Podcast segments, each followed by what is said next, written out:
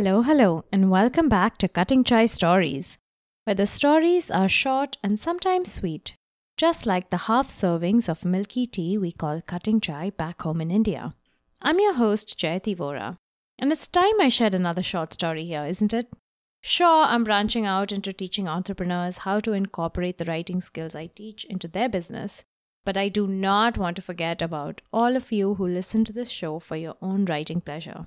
Here's a story I wrote this past summer when a summer squall prompted my son and I to go out in search of puddles to splash in. Everyone we passed on the street gave us a wide berth so they wouldn't get wet, but most of them smiled as they walked by. It's more a description of a moment than a story story. But the thing I love about these cutting chai stories is that they don't have to follow any strict rules. I call this one Puddle Jumpers. After a decade or more, I took a monsoon walk with A. It was in New York, where the rain dribbles and drips.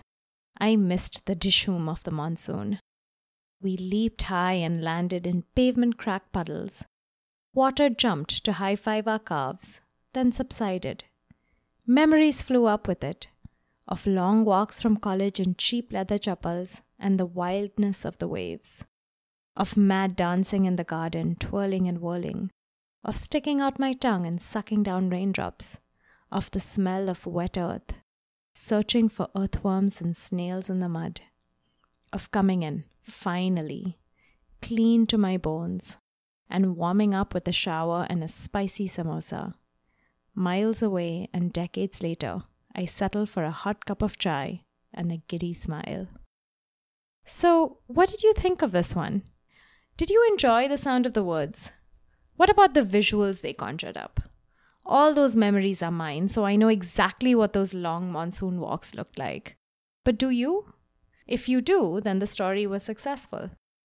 That story came from a place of missing my favorite season back home, which is the monsoon.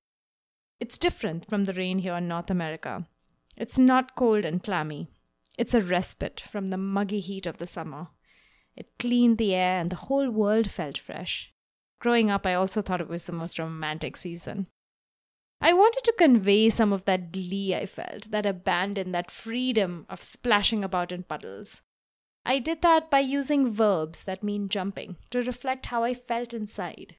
So you have us leaping into the puddles and water jumping up to high five our calves, and then memories flying up with it. The overall feeling is one of lightness, happiness, giddiness. Then there's the repetition of sentence structure, with the sticking out and sucking down. Those are pleasing to the ear. There's also the fragments that begin with the word off. All my memories of doing these things in the rain. There's some memories that are related to nature, the earthy smell, the snails and earthworms, and some that are related to how this part of nature made me feel. The whirling in the garden, but also the wildness of the waves. Having both those descriptions close to one another means that it's not just the sea that is wild, it is me too, dancing alone in the garden. I also use alliteration, which is when you have two or more words that are close together in a sentence that all start with the same letter or sound. So there's the rain that dribbles and drips, and the pavement crack puddles, and the wildness of the waves. That is also called writing for the ear. It creates a pleasing rhythm in the words. And finally, there's the description of how the rain sounds and tastes and smells. The dishoom of the monsoon, which is a word that describes the crack of a punch in a movie or the sound of a bullet. There's the sucking down raindrops and the spicy samosa and the hot cup of chai. Those are all tastes. Then there's the smell of wet earth. Together, I'm creating a world of sensations. So you're not just reading about what the monsoon feels like, but you feel it for yourself. I'm calling this an immersive description because it pulls you into the moment. Now, I wrote this in one long burst and when I was in the grip of old and strong memories. And writing from a place of strong emotion will often unblock your creativity because you just have to express everything you've got bottled up inside you. But if you're trying to use these techniques in your own writing, here are a few pointers. Alliteration is particularly pleasing in description. Don't force it and don't overdo it, but look for alternatives to commonly used words. or use alliteration to elevate commonly used words. Often, it's not the word itself that's special, it's the placement of that word in a sentence that makes it stand out. So, for instance, pavement crack puddles initially began as um, puddles in the cracks of the pavement. But you see, that's just not as strong as pavement crack puddles.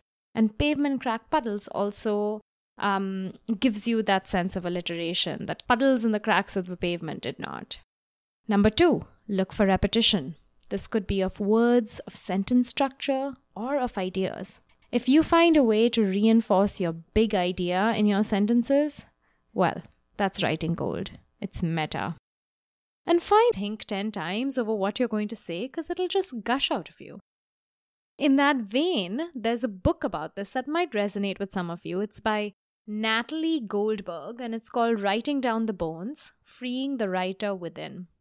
One of the things that Goldberg says is that you can just that you just have to keep your hand moving on the page because our thoughts come faster than our hands can write or nowadays type. Don't self censor, don't edit, just get it all down on paper. And don't take yourself too seriously. Don't feel like every word you write has to be gold. One tip she gives her readers is to not buy fancy, expensive notebooks to write in, because then the pressure to produce something good can stifle you. Better to buy cheap throwaway ones because then you can put any old thing in it and all your thoughts can at least come out. And by the way, that's pretty much exactly what the cutting chai stories method is all about. Write in bite sized pieces so there's less pressure to produce something weighty and awesome. Just take the first step, write something small, but write. So don't be afraid to be genuine, to put yourself out there, and to talk directly to your customer as though he or she were your friend. It works. Now, if this episode resonated with you, if you want more of this, check out my brand new website, cuttingchaistories.com. If you want even more of this good stuff, I'm launching a digital course in early 2021 for business owners who need help writing. If you sell a product or a service, if you're a health coach, a bakery chef, if you struggle with writing emails, website copies, social media posts, about me pages, I can help. I want to help. The course isn't officially open for registration yet, but for a limited number of founding members, I'm offering an early bird discount.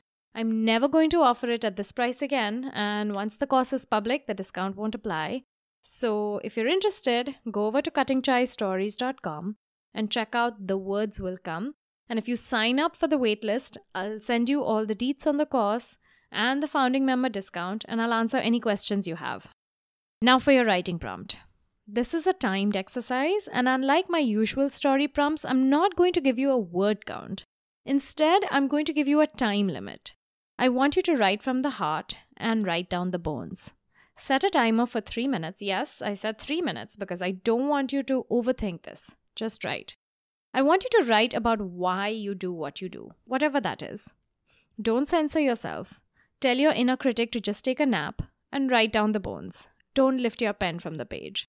And by the way, if you don't have your own business, you can still do this. You write about either, you know, a hobby that you're passionate about or what your vocation is in life.